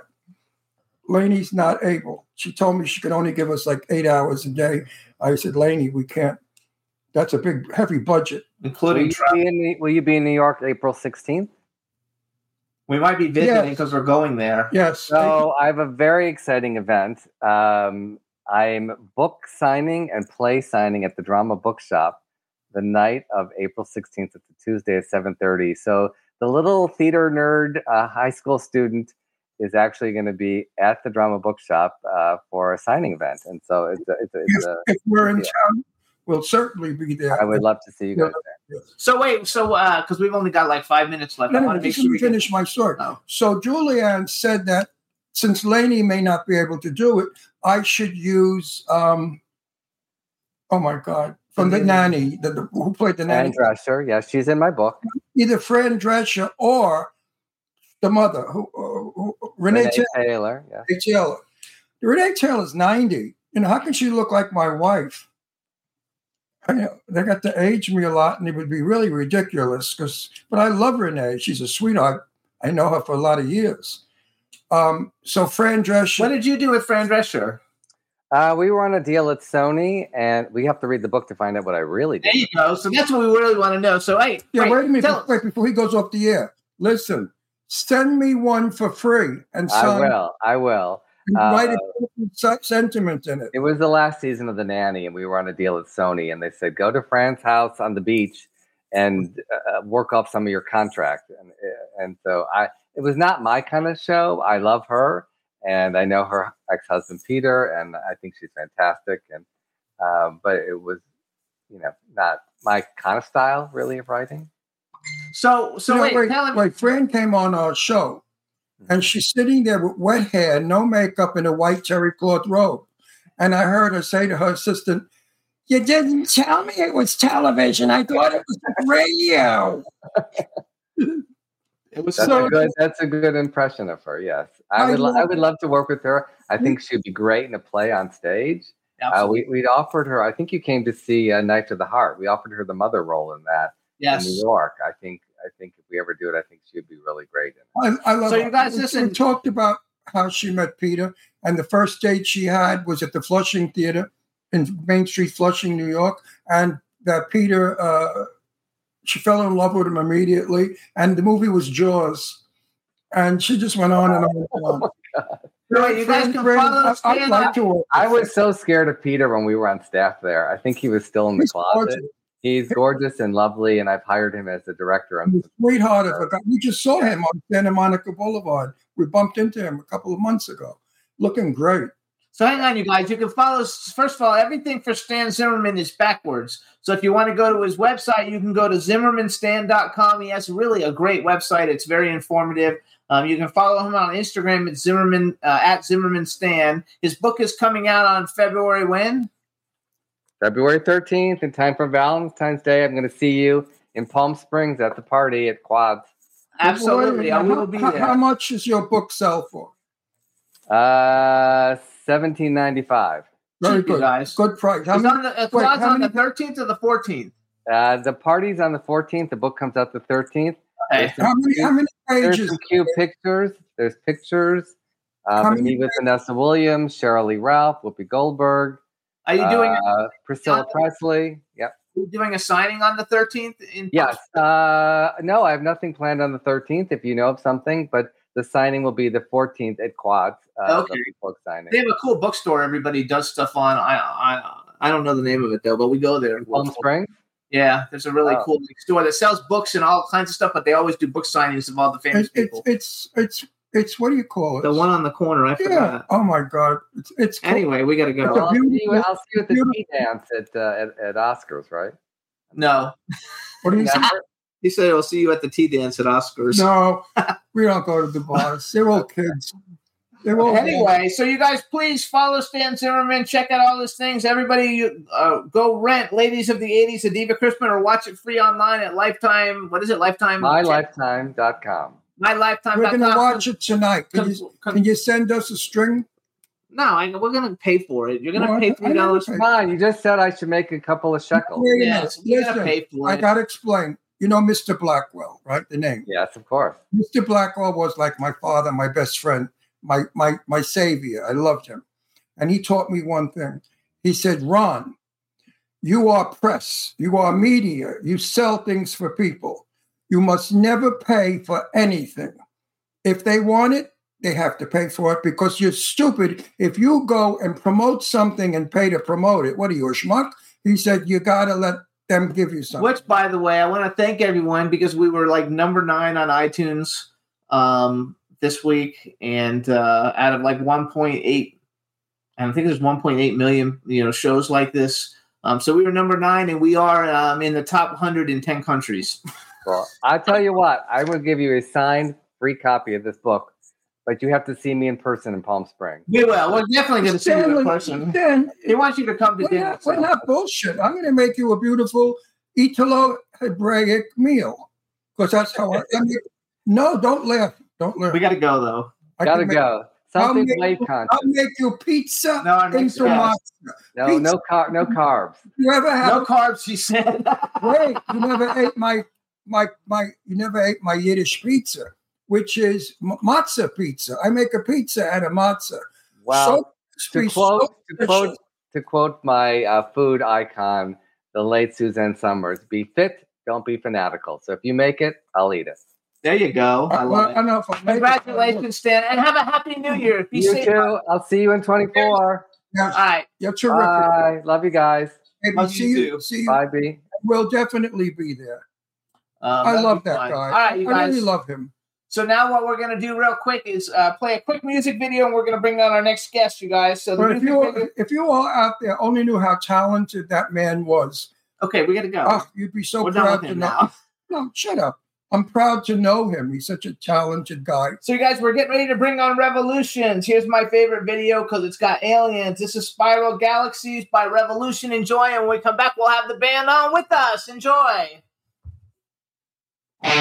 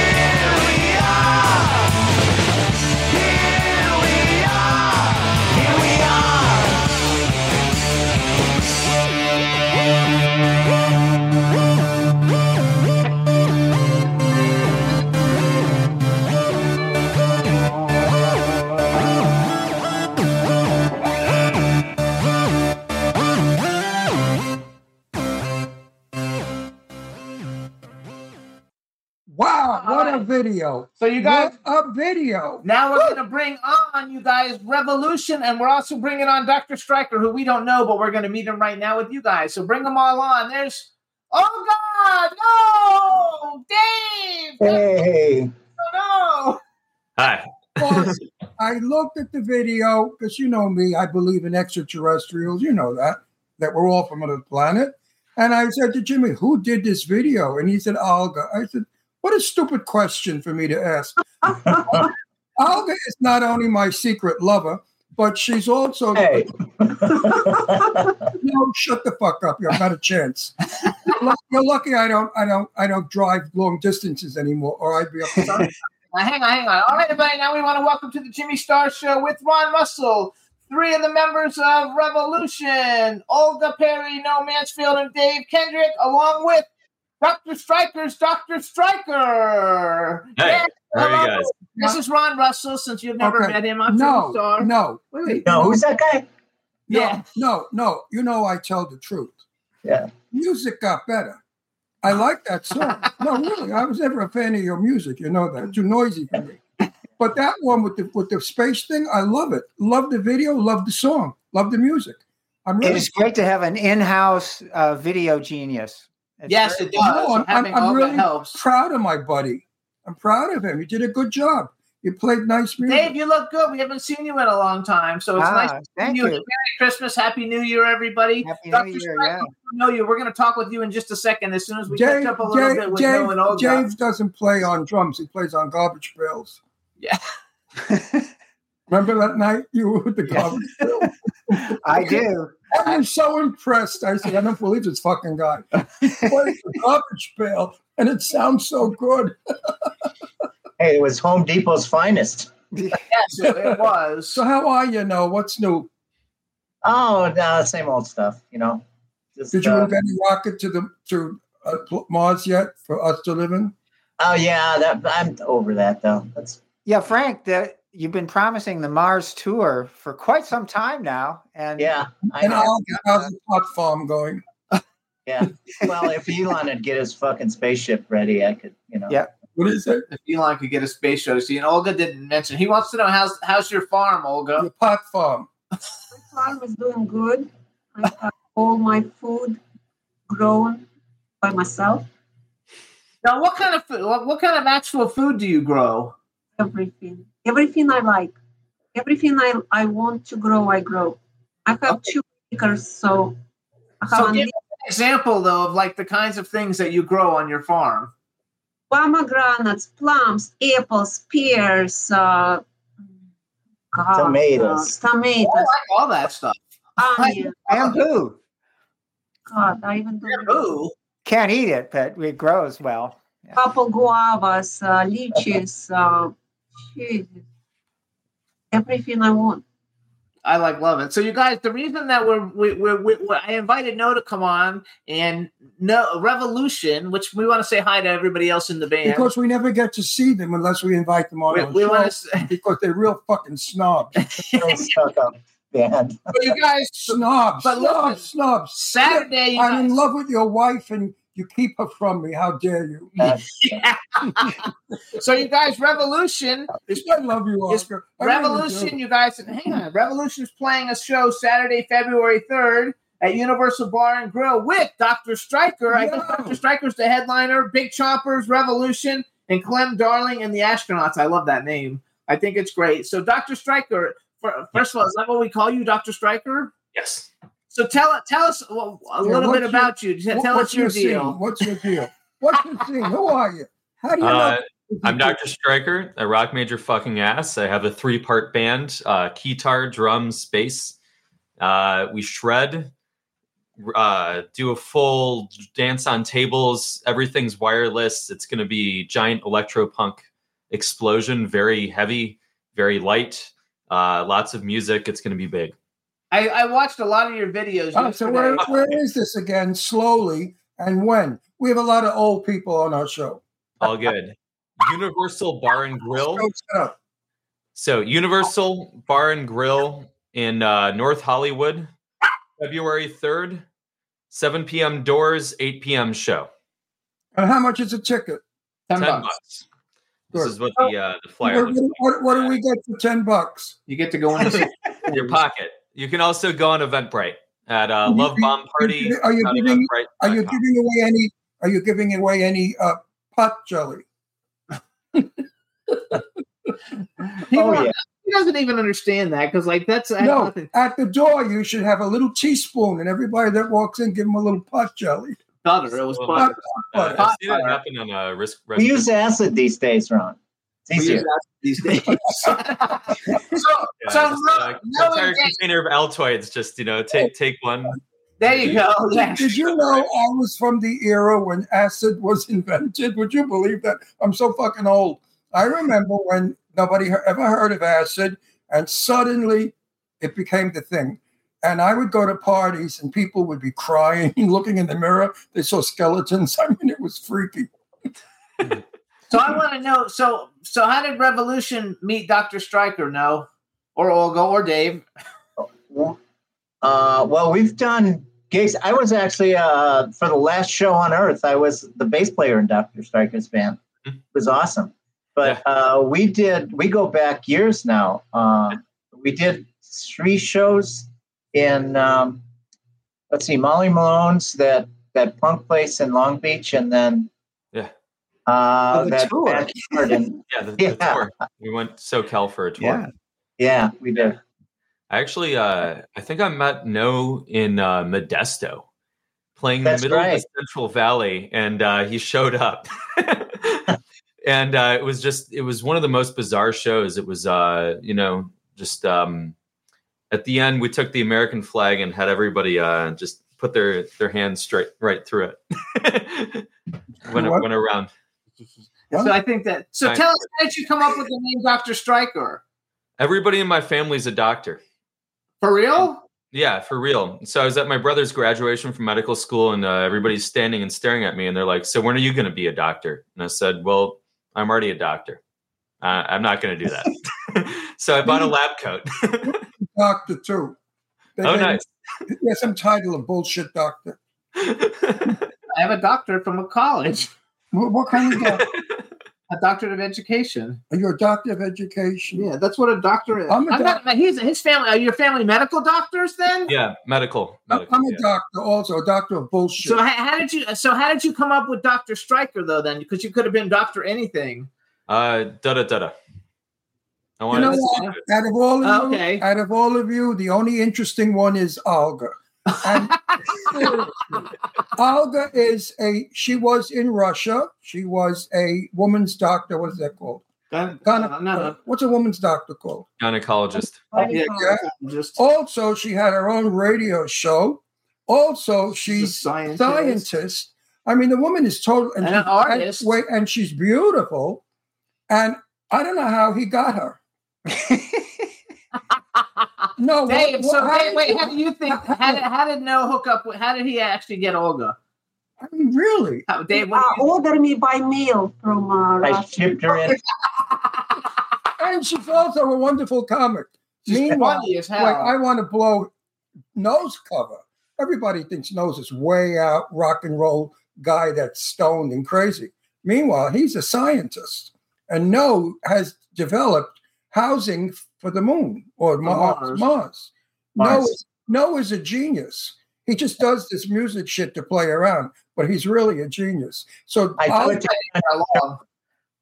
that's why they Say that in love- again. No, say that again. we do it to get. I do it to get on your show. Otherwise, Oh, Yeah, right. Like it's so exciting being here. But anyway, we Yeah. make we make believe. Olga, what's new, my sweetie?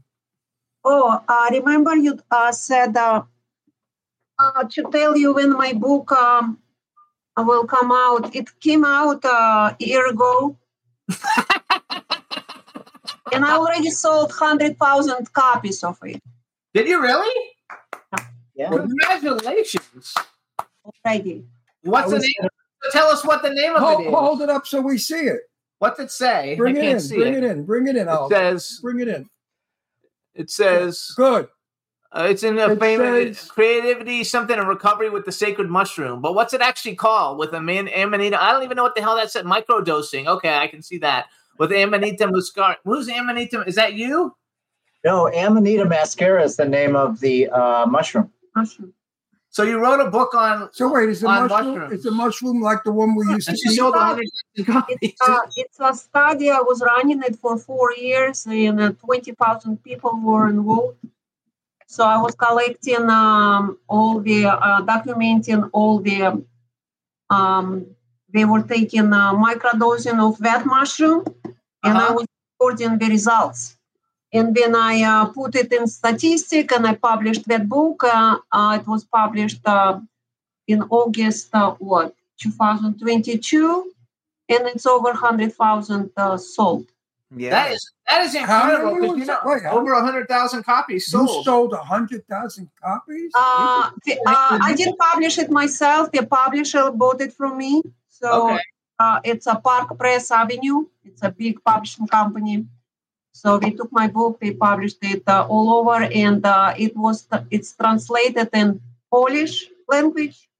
So I'm gonna have another interview in uh, January with um, this book translated in um, in Poland. Do you speak Polish? I don't have to. Uh, we're gonna speak English. Bad Polish, Polish language is, is I Uh, is- is this like the mushroom that Olga? Is this like the mushroom that everybody used to do years ago to get high? No, it's a very old mushroom and it has some medicinal qualities. And uh, but it was portrayed over the years. It's a poison and it kills you. And I studied twenty thousand people. Nobody died. and then I ran uh, my two-year study on uh, guinea pigs. I was feeding them with those uh, mushrooms with uh, very small doses. Nobody died. I, I got five generation of um, guinea pigs, mothers and children and children and children. Nobody died. I proved it to myself. Adverse So wait a effects, and there was what- no what- adverse what's the what's the benefit of this mushroom? It Huh? cures depression. It's a um, takes a, it's a painkiller. It's painkiller much stronger than opioids. It takes addictions like alcohol, methadone, heroin, um, all kind of addictions, and it's a big percentage. It's over eighty percent. And uh, it, uh, it cures some neurological diseases. Uh, it's all here. I, I studied 120 medical conditions. Um, most of them so-so, but uh, I pointed uh, several um, several conditions. But the discovery, my own, with this group of people was uh, it cures addiction. Nobody ever talked about it, and we discovered it by accident. Because when I studied, uh, started it four years ago, I didn't know what's going to happen. I was just going for result, not for positive result, just for result. Does it do the job or not? And uh, we discovered. Genius. Oh, Like, I mean, I know we joke around with you a lot, but that's seriously impressive as fuck. Oh, very. That's It is. impressive. Olga, Olga. Oh, you like to talk about teeth and stuff, but I'm science. Yeah. It's nice though that you're beautiful and you have tits and you're a genius all together. You can mix them all together. It's fabulous. Got the whole package. Yeah. Hey, so so David has been around the world a couple times with the enemy band. Since we saw do me a favor. Ah. Do me a favor, Olga. Invent something that makes me younger. He doesn't want to get older. No, I'm too, acid. I'm telling you. I'm too old already. Actually, Yeah, I we know need to work on the time machine. Dr. Striker, you look because you look like really like young, like you're like a kid compared to the rest of us. Um, so you either have really good genes and you don't age, or you're just like a kid. No, he's probably older than all of us. He just has good makeup. Yeah, it's, uh, it's just the genetics. My grandmother smoked for 70 years. Your grandmother what? My grandmother smoked a, pa- uh, a carton a week for 70 years. Oh wow. It's just the genetics. Okay, so you have good genetics. So let's go back to music a little bit for a second. So, so all of you guys are musicians. Dr. Striker, grow like who's some influences for you as Dr. as for you, you and your band? Like, uh, try and pick somebody that maybe we've heard of. Devo, Van Halen. Uh, yeah. Okay. yeah. Uh, Devo, that band. Uh, Devo. Yes.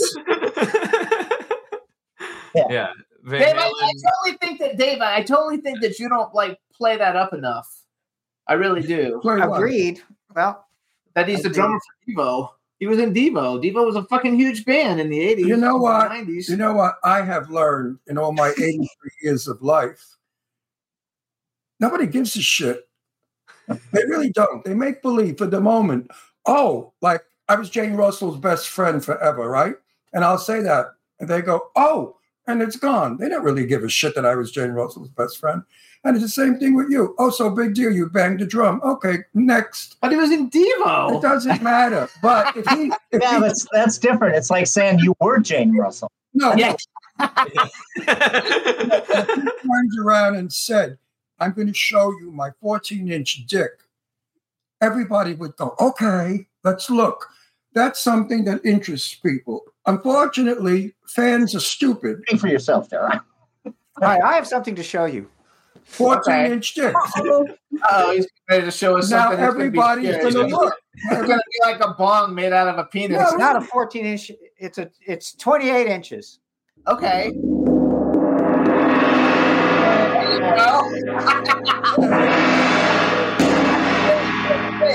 Thank you. I bought him pillows for Christmas, and they're 28 inches, and they're huge. So No, but seriously, people hear you, but they don't hear you. You know what I'm talking about. No. Sure.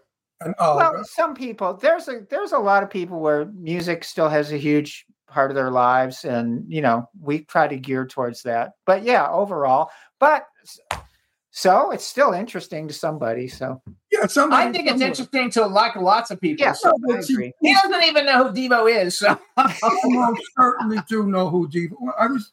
You weren't even born yet when Devo was out. sure, I was 1980. What year? 80.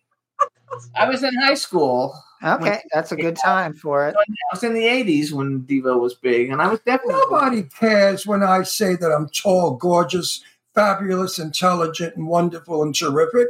No one really cares. Oh well. What we do. We They do. They do. So wait. So so so. Hey, wait a minute. When are we going to see you two? You never come down to this shithole, L.A. How come? They're gonna. They're playing on February 3rd. If you want, you can go. Are we going? Yeah, you better go. You know, I, Yeah, don't- February I didn't pay to get in. You know that. I'm comped. I go nowhere where I pay. Uh, that's my my appearance is my promotion, and you're lucky I don't charge you to go. To. I have to promo. So wait, I want to know. I want to know. Wait, I want to go back. So Dr. Striker had Van Halen and Devo. K- Dave Kendrick. Who were some? Because you're like such a, a- an accomplished musician. Who were some of your like influences growing up? For me? Yeah. Oh, um, I was an Anglophile, like the Who, Kinks, you know, Stones, Beatles, psychedelia, which to this day is still a, a big influence, and some songwriters. I never got that out of my system. Um, and I do not know why I chose drums. It chose me, and I've never had a lesson in my life, but I got pretty good at it. So, Well, I'm, I I'm, I'm, gonna, I'm going to impress you because Jimmy, All right. thinks, Jimmy thinks I don't know anything. Earl Palmer was a very dear friend of mine for many, many years. If you know who Earl Palmer is, mhm. the most famous drummer, studio drummer, is Earl Palmer. So I'm not. You know who, I'm- have you ever heard of Earl Palmer? everybody has. I have, sure. Yeah. Okay. Earl Palmer was probably one of the, the best drummers we had. So Dave, I have another question for you. Do do people ever tell you now that you're now that you're a little bit older that you you you could actually like be in the remake of Rocky Horror Picture Show because you look kind of like that dude Right. from Rocky Horror Picture Show. before they were I get, you know, I've grown my hair out. When it was short, I used to get Andy Warhol all the time. Now I get a whole assortment of other names. But you really do look like the Rocky Horror Picture Show guy, and that's a compliment because No, Rocky but he Horror looks. Picture He awesome. does look like Andy. I used to go to Studio 54. We'd see him in the inner circle. You weren't allowed to go there because you were nobody, but only the big shots would be in the inner circle, which was roped off. So wait, no, go now. It's your turn. No and Olga. So, so who were some of your musical influences growing up? mine. Yeah. I was seven years in classical piano school, so Yeah. Healed everything in me. And when I met him, so he's my influence. Oh, oh my gosh, that that worked out perfect. All right, now So Oh, by the way, Olga plays a, a very, very good piano in the rock group. keyboard. People don't call it a piano. No, I don't think. Do you call it a piano or a keyboard? Keyboard. Keyboard. Yeah, keyboard because you'd have you can have either the uh, organ or synthesizer or piano on the same setup. Okay, she plays uh, keys. Yeah, they do say keys also. That's good. You see that? They say keys. I'm not as, There, there you- you're getting hip there, Ron. I've been on the planet so long; it's very difficult to retain all the knowledge I've learned. So Dr. Striker, he's 83, in case you were wondering. Since Yeah. Noah and Olga and everybody already knows and that. it's very difficult to remember everything. His Uh, favorite musician is Johnny Mathis. Yes, yeah, I But you might not even be old enough to have ever heard of. and I, and I have to tell you that Johnny Mathis has just been given an award as the number one album seller of the history of music. No one has sold more albums than Johnny Mathis, and he's eighty.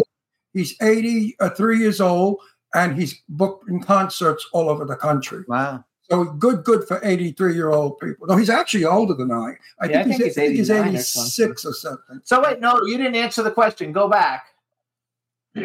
Well, I started out being a blues guy. So Muddy Waters, uh, Professor Longhair. Well, that's I guess that's Boogie Woogie. Uh, but um, you know, uh, what's his name? The guy at the Aggie cross, Lee. Robert Johnson.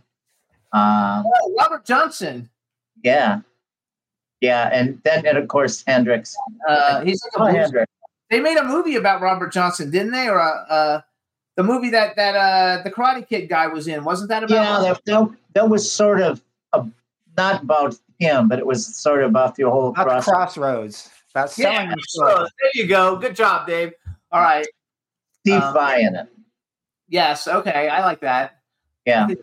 So But when I saw I saw Hendrix play live, and that's I I was uh, I, my friend and I had run away from home, and we were going to move to California and be hippies, and we saw Hendrix and went to a rock festival in Denver on the way, and I saw Hendrix, and I told my friend I'm going to go back and live with my parents and learn to play that way, and so we turned around and went back to Wisconsin, and then I slugged it out in Wisconsin for several years. Well, to- you did because we never would have met. Yeah. Frank and I have we weirdly for at some point in our lives we lived like two miles away from each other and had never met. Yeah. Hmm. Back in the previous Wisconsin? century. Because you had to wait for destiny to bring That's you. true. Yeah, absolutely. where in Wisconsin, Dave? Where did you live in Wisconsin? No, I Oh, lived in Illinois. Oh, Yeah. okay. And he I was born in Illinois. Yeah. Okay.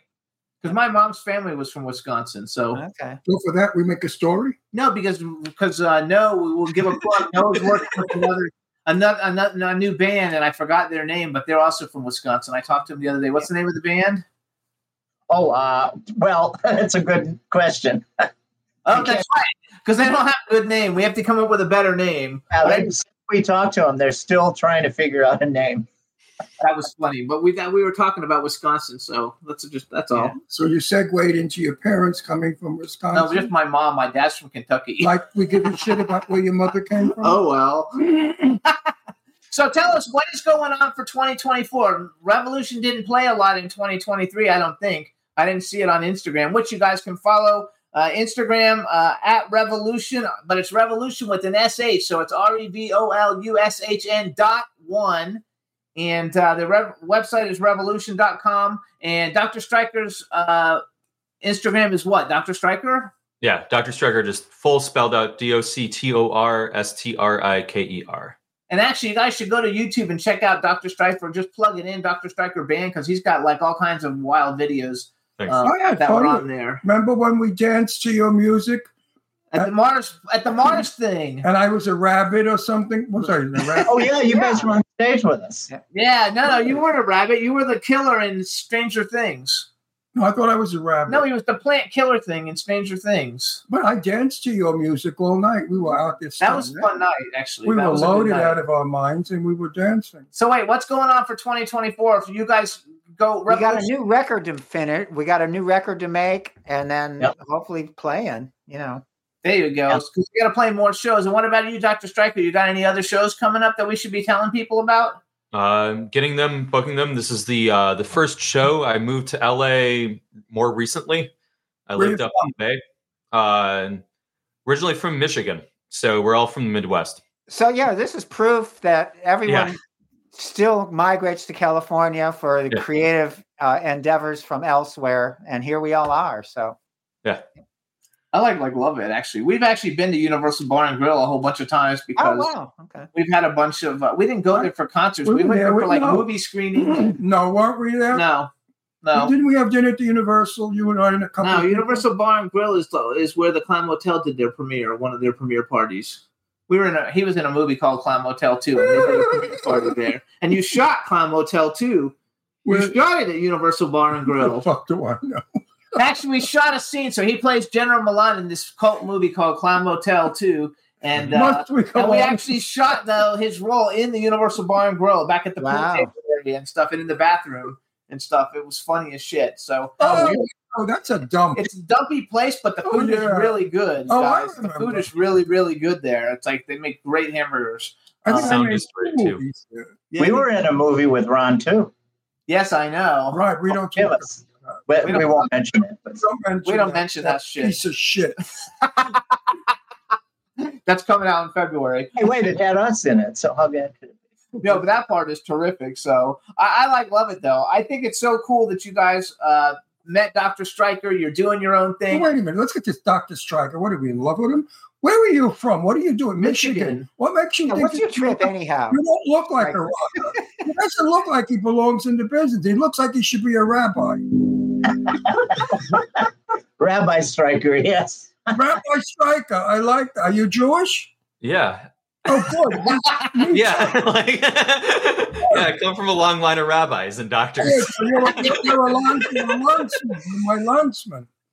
I do have to ask you a question. So that's not actually your studio, right? That's green screen because it's too Oh, definitely. Yeah. No, this is like. It's totally green screen though. Like it looks really like nice. Actually, Oh, I saw Yeah, one. I, look, I looked all over. I was like, "What am I going to do for this?" It's uh, I, I figured it was this one. I actually saw Ah. you a cover. Of, I forgot who, but you do a cover of somebody on YouTube. I watched yesterday, and I was really impressed with it.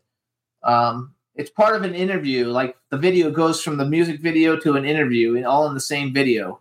Mhm. Uh, but I forgot what song it was for, but it was for something really good, I think. Uh, so you guys definitely want to check it out. It's not for the faint of heart. Neither is Revolushn, you guys. It's like real music, real musicians playing real instruments. It's you know, no auto tune, no. Um, They're a band. yeah, they're an actual band that actually Like- plays like- like instruments. the and if you guys days. really, I mean, we joke around a lot, but Dave Kendrick is one of the best guitar. I mean, best best drummers on the fucking planet. I'm telling you. really like he, he played on a garbage pail one night, and I was so I was really impressed. Dave, I really was. No, it was super I mean, great. he made a garbage pail sound like a drum. So wait, so Dr. Striker, what do you play? You play a guitar? What do you play? Are you just a singer? You just sing, but you don't I'm a play guitar. singer. Uh, well, it was a one man band. Then I brought in other members. He's a cantor. What? You're a cantor. A Jew. You know what that means? What kind of Jew you if you don't know what a cantor is? You'll have to look it up after the show. A is- singer, yeah. Meanwhile, my very best friend, Barbara Rosenblatt, with with one T, was the niece of of uh, Cantor uh, Rosenblatt, who was the most famous Jewish cantor in the world. Mhm. You know the And that- name Rosenblatt? And that has to do with what? No, it's a no. It, Jewish people when they hear the name of Cantor Rosenblatt, they get they start to cry because he, he was an ex, extremely uh, important rabbi. So no, brag a little bit. Besides Revolushn, who are some of the people who you've like played in the studio with? Let's brag a little bit so we can add some names to Uh, yours. I can't remember. Uh, so- so David Kendrick was this guy. Uh, he's from Illinois. he's really good. Now, who else didn't you play with? Like Patty LaBelle or somebody? Don't mention Patty. I, I Pat. don't know. I'm guessing. Uh, You played um, with LaBelle? uh, wow, what was her name? Uh, the girl, the woman from the Supremes sang backup on Connie that. Ross. Remember that song "Ghost of Love," David? You got to remember their name, Frank. But wait, let's get back. You wait, you knew Patty LaBelle? No, what was No, no. Instead? Oh, because I love Wait, Dave, who have you played with? Because you must have played with a ton of people. Uh, yeah, I mean, I was in the group Sparks for quite a long time. Uh, Devo, uh, Wall of Voodoo guys. Uh, I mean, Oh, a Wall lot of in, Voodoo, in know that. That's music Beth and Hart. film, um, on a lot of movies and written a lot of songs too. Group called Shoo Shoo, kind of from arty experimental stuff. I always like music that is far left of center, and the psychedelic sounds of Revolushn are perfectly put together for you. And I like writing with Frank too.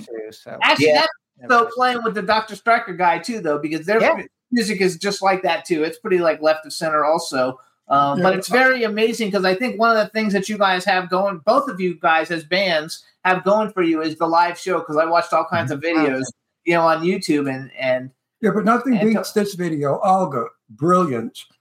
I love the video. I I, I could have watched ten minutes more. yeah, that is a great video. because it's so me. I mean, I so believe in that. I'm so with that. I love that video. How did you do that? You're so smart to make all that shit happen. and it's real aliens. That's the other It would um, show in David uh, is a star. It called uh, Dog Gets High, in um David is a superstar of that uh, video. Yes. Yes. Uh, he plays. um he plays a psychedelic victim. He took LSD and gun. In parallel. the music was really good. I enjoyed the Wicked. music. That's why I said to Jimmy, I said, And we need to do another record so Olga can do more videos.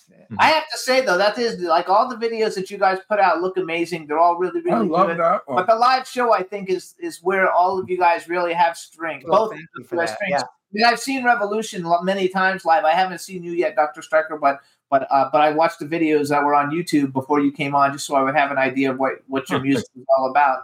You know, I uh, fight with people all the time. They say, "Oh, Ron, you're insane. There's no such thing as aliens. There's no such thing as." I said, "Believe you believe in Jesus Christ, right?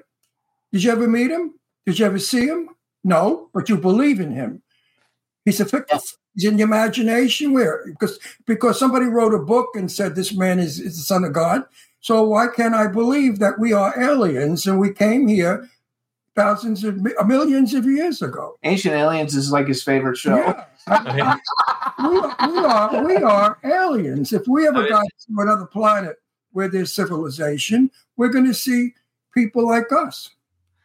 I'm just. Oh, wow. My, my, my thing is just the universe is so big. Do you really think that we're that special? That we're the only ones? Right? You kidding? Yeah, mathematically, there's got to be all kinds of life forms that we haven't even thought about. No, I said to Jimmy, I wonder if they have smash and grab on another planet. Well, we're the, well, we're the only ones with the honor.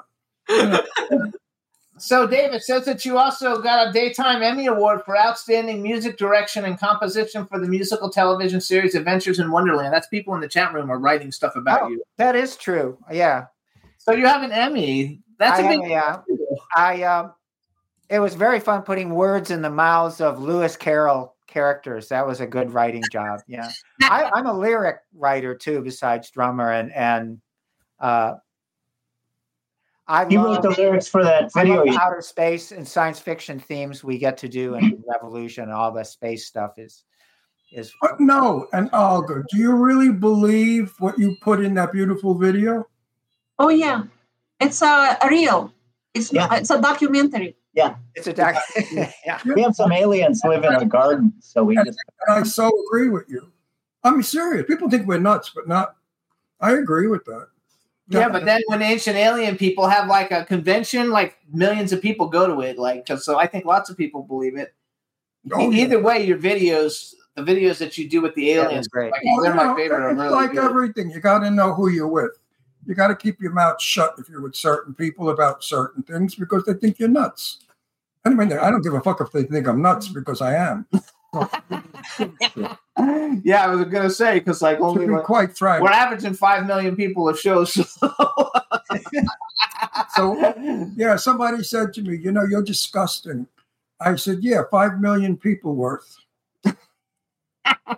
You gotta love it. So whatever I do, I guess I do right. So, so real quick because we've only got a minute. Uh, you guys Oh. want to go Saturday, Oh, you February, were very quiet tonight. Saturday, today. February third at Universal Why Bar you and Grill. You don't love me anymore. I'm making love to Olga. Okay. You don't love me anymore. This is in California and Los Angeles. Yeah. Los I Angeles. thought, I thought you loved me. Remember we talked about you leaving no for me.